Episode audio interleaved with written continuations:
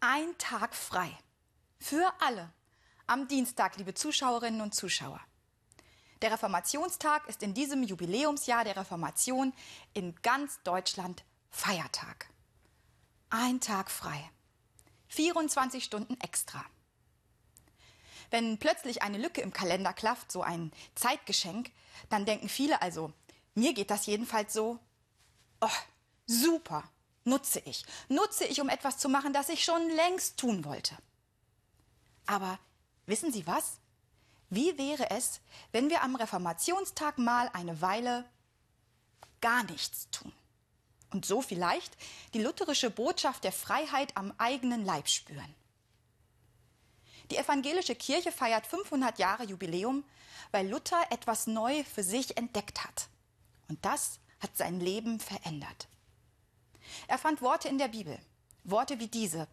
So halten wir nun dafür, dass der Mensch gerecht wird, ohne des Gesetzes Werke, allein durch den Glauben. Luther las diese Worte auf einmal ganz neu.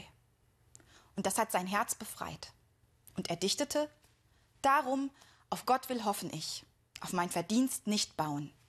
Auf ihn mein Herz soll lassen sich und seiner Güte trauen. Das klingt anders als Ökonomisierung, Optimierung, Erschöpfungssyndrom, Burnout.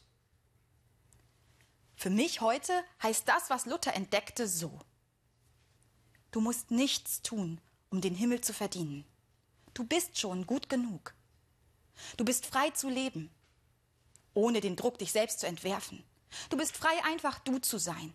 Du bist, wie du bist, und genauso liebt der Himmlische dich. Und das spürst du, wenn du vertraust. Du musst nichts dafür tun. Nichts tun. Ist nicht so leicht, wie es klingt. Denn man muss das auch aushalten, sich gefallen lassen, dass es in Ordnung ist, gerade nichts zu tun, ohne schlechtes Gewissen. Der Tyrannei der Möglichkeiten entfliehen.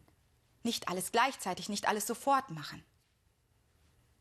Ich versuche das am Reformationstag, wirkliches Nichtstun auszuhalten. Meine Erfahrung ist, wenn ich es schaffe, dann bin ich mir auch schon selbst begegnet und sehe mich und schaue auf mein Leben, das da rauscht. Und ich treffe in dieser Ruhe manchmal auch Gott und rede mit ihm darüber, was gerade ist und was unfertig ist in mir und wohin ich hoffe. Und ich glaube ihm, wenn er mir sagt, du bist gut, so wie du bist und egal was ist. Ein Tag extra. Für die Christen ein Tag zum Feiern. Und nicht nur für die Evangelischen. Es wird ökumenisch gefeiert. Auf Marktplätzen und in Kirchen. Die evangelische und katholische Kirche sind, 500 Jahre nach dem Beginn der Trennung, auf einem gemeinsamen Weg. Ich werde nächsten Dienstag in den Gottesdienst gehen. Und danach werde ich das versuchen, mal eine Weile nichts zu tun. Ich wünsche Ihnen ein gesegnetes Wochenende.